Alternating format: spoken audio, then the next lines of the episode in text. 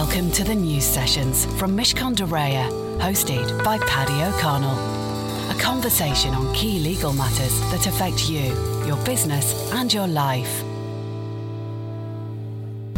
The News Sessions Podcast with Paddy O'Connell. Hello, and welcome to a brand new conversation helping spot the road bumps for you and your business. It's the News Sessions. I'm Paddy O'Connell. Today, we're talking about one of the biggest changes to the way our data is stored, perhaps since the birth of the internet. These changes are going to be discussed by two expert witnesses from the law firm Mishcon de Reya. They are the legal director, Nina O'Sullivan. Hello, Nina. Hello. And data protection advisor, John Baines. Hello, John. Nina, first of all, before we get into the nitty gritty, everyone you know has been talking about how their data has been flogged by Facebook. They're worried about what the people know about them. It's never seemed, never been hotter, this subject. No, data protection is very much in the news at the moment, and individuals are clearly showing that they have concerns uh, about what's happening to their data.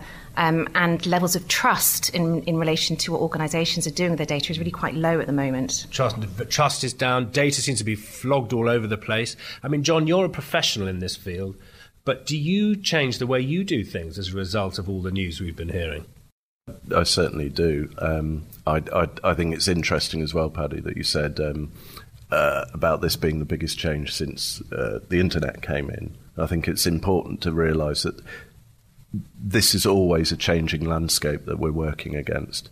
So, data protection law has been around for decades, um, but the last Data Protection Act in the UK was in 1998. Right. Since then, we've seen such a massive change in how much of our personal information is out there well, in the digital sphere. I mean, you think of 98, that's pre smartphone, that's pre the millennium bug, that's pre Facebook, pre Twitter. Nina, what is the change we're talking about? GDPR. Okay, so GDPR stands for the General Data Protection Regulation, um, and it's an EU wide overhaul of data protection rules. Uh, and it will apply across the EU, and that includes the UK, uh, from the 25th of May this year. Um, and what it seeks to do is to readdress the balance between individuals and their rights. Um, and also ensure that organisations are properly respecting those rights. Um, as John just said, we've had a data protection law for some time uh, in the UK, um, but I think it's fair to say that at best, compliance with the existing regime has been patchy. We could compare this to we used to sell cars with seatbelts in, but you didn't have to wear them.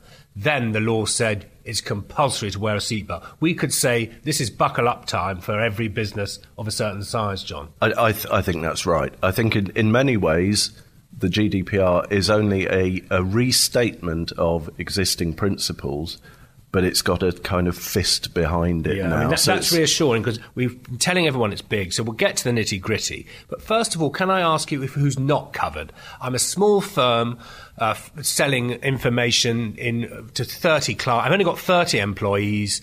Uh, am I covered? Yes. I need to. I need to sit up and pay attention. Yes. Uh, Brexit's coming, John. It, this is an EU bit of old shizzle. I don't have to worry about it because we're leaving. Uh, if only. Um, but no, the, the, the, government has made clear that um, regardless of Brexit, the UK will comply with the GDPR.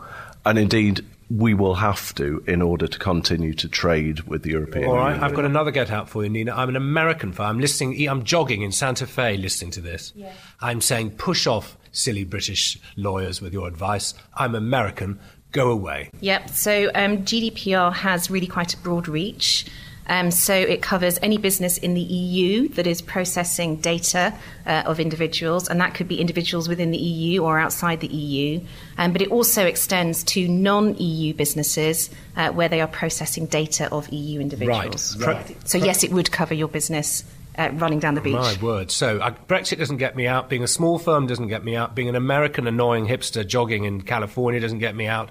Basically speaking, sit up, buckle up, here we go. So, first of all, let me ask you about what businesses need to have been doing already, John. What have you been doing? What should all firms have done by now? One of the key things that all businesses need to have done, and if they haven't, they still need to be doing, is start thinking about what information they hold, where it is, why they're holding it, who's got responsibility within the business for it. The Information Commissioner's Office regulates data protection law, including the GDPR, and they've produced some very good guidance for all businesses, including small businesses. Uh, they, ha- they have a, a, a, document on their website called 12 Steps. And, and, that's just that's the ICO. If you're thinking about Googling as John's talking, look for ICO. So think about the data I've got. Now, if I've got data on clients who I haven't done work with, say, for three years, shall I just dump it now? If I haven't really had access to this client for three years, why don't I make life easier for myself and say, actually, you know what? If I haven't spoken to you, dear client, for more than three years, you're not a very good customer. I'm going to dump all your information now. Yeah, I mean, one of the principles under GDPR is that data should not be kept for any longer than is necessary. Uh, so it's really important as a business you think about how long you're holding data for. Um, and in that scenario, I'd suggest that it probably isn't a good idea to, to keep that data uh, if that customer wants to get back in touch with you, they, they can do, and at that point, they can give you the necessary personal data. Um, I mean, I'm sure at some point we'll come on to talk about um, what you can do in respect of direct marketing and contacting individuals, but there's been some really interesting stories in, in recent months. So, um, Wetherspoons, for example, has taken the decision to delete its entire uh, customer database in terms of marketing. Now that's so a, that, that's one well, approach. That's a really good one for us to be talking about. What can I do? Well, I run a massive pub chain. I don't need Marjorie from Maidstone's information. I cared about her once. Just get rid of her. And then I can give new consent rules now, can't I, John? Any customer coming into my system now will be given a new, plain to read consent form. It's beefed up consent that firms will be asking for. Yeah, a, a, a lot of firms are doing this. Um, I, I think it's important to, to point out there can be a benefit for business here as well. Um, you talked about holding records for three years when you don't need it anymore. Um, it's kind of basic information hygiene, really. If that information isn't needed anymore, then there's actually a cost to keeping it, as well as a potential liability. The other word I thought was very important you use is processing, because obviously I can get information quite innocently, but once I start manipulating it, sending it to somebody else, that's a very different matter under this new law, isn't it? Processing's got really quite a broad definition. So um, it covers the collection of data, it covers um, sending that in, um, individual information, it covers sending that data on to someone else. So processing really does have quite a broad definition. Um, uh, let, let, me just say before I ask you, because you've already told me th- with your eyes, Nina, you want me to talk about marketing, but should we appoint already a data protection officer, even if we're a small firm? Do we need someone who is the data protection officer. And if I'm listening to this and I've got that moniker, am I the one who they come knock, knocking on, on the door? Um, because I'm, I'm, so interested in this subject that I do it outside work as well. So, uh, in a voluntary capacity, I, I chair an organisation called the National Association of Data Protection Officers. Um, so, I do know a little bit about this subject. In answer to your question, do I need a data protection officer? GDPR does say in certain circumstances it's a mandatory requirement. So all public authorities have to have a data protection officer or DPO. For other organisations, it's largely based on whether they are handling sensitive personal data on a large scale. Um, what that means is largely a matter of degree. Uh, the law's not fully clear on it yet.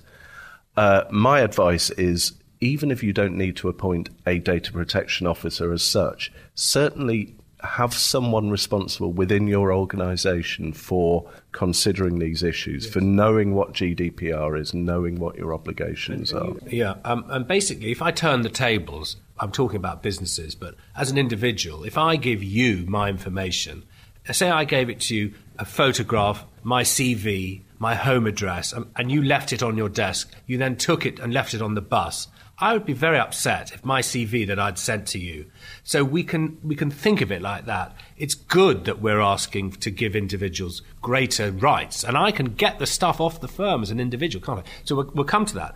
But I feel the burning matter that you wanted me to discuss, marketing. Now I know that many people listening, including that person jogging in California, probably has worked in or is the target of marketing. So, what do you want to say, Nina? What's the big message for marketing, people involved in that business? Yeah, so when we're looking at marketing, and in particular looking at unsolicited electronic marketing, hate, hate so, yes, everyone hates it. It's intrusive.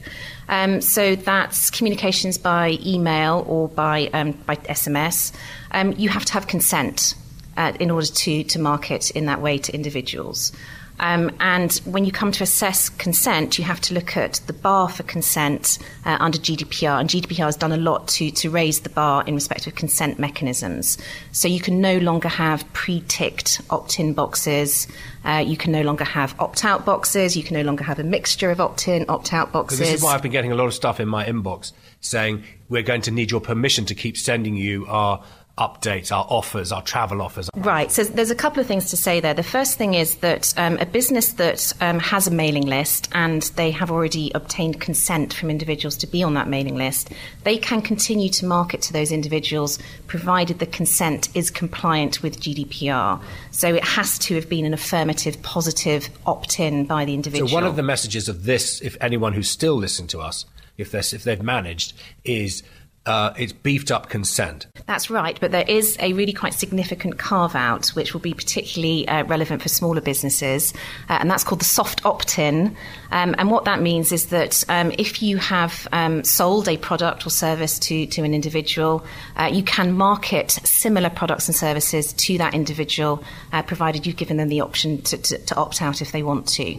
So if you are a florist, you can continue to market your floristry services by email or SMS to that individual individual, but you can't market um, a, a, new credit business that you so started. I began up. the conversation talking about the worldwide shock at how Facebook was flogging data around the place. People were left sickened by it. Uh, John, let's talk about a chilling case, which is that a disgruntled employee at the supermarket chain Morrison's took data of 100,000 employees and made it available. And then he was found to be guilty in the courts but Morrison's has a responsibility, we're told, that's being tested by the courts at the moment. Broadly, it is true. Um, this this was a disgruntled employee. He was disgruntled, I understand, because he was running a side business, flogging goods on eBay and using his work post room to do so, uh, and he got pulled up because of that. Uh, you're correct that he he uh, had access to the full staff database, and he he effectively purloined that and made it available a on the dark web and then tried to flog it to various media outlets. And the court said that it wasn't just him who was a criminal in this case; the firm had a responsibility. Yeah. So uh, what happened initially was he was prosecuted for data protection offences and and indeed for fraud, as I recall. Um, subsequently, this is where it gets interesting. Uh, I think around five thousand of the employees of Morrison uh, Morrison's have brought a claim against the company uh, on the basis that the company was liable because it employed this guy. It was liable for his actions in uh, mishandling their data. So that's that's gone to court. It's still going through the court system. So there is an appeal uh, in October. So it's it's it's not entirely clear how it will ultimately settle.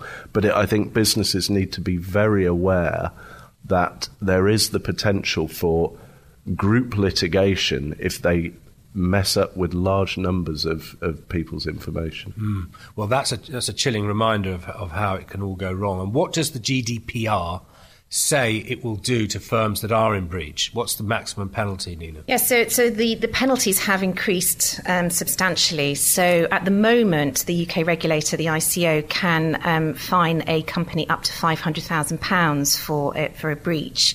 Um, and the fines have been, the highest I think have been around the £400,000 level. And those have been for really quite significant data breaches uh, involving many customers' records. What GDPR says is that the maximum fine will be up to 4% of annual global turnover or 20 million euros. Uh, the data protection bill, which is going through Parliament, um, has, has put that at 17 million pounds. So we've gone uh, from so 500,000 pounds to 17 million. Potentially, or potentially higher because it could be up to 4%, 4% of, glo- annual, global, annual. Yes. So all of all the takeaway messages we, we're getting from you, it's buckle up, This is like when the seatbelts became compulsory. It's beefing up consent, it's beefing up penalties. It's an EU wide, and if you trade with the EU, global piece of information. It's not going to be denied to me by Brexit. So we've really got a very great briefing from you. Thank you both very much indeed. You've been listening to the brand new news sessions. We've been talking with Nina O'Sullivan, Mishcon de Reya Legal Director, and Data Protection Advisor John Baines. Thank you both very much indeed. The news sessions in partnership with Mishcon de Reya. Find more of the News Sessions podcasts dealing with key legal matters on iTunes. The News Sessions is a Jazz FM production for Mishcon de Reya.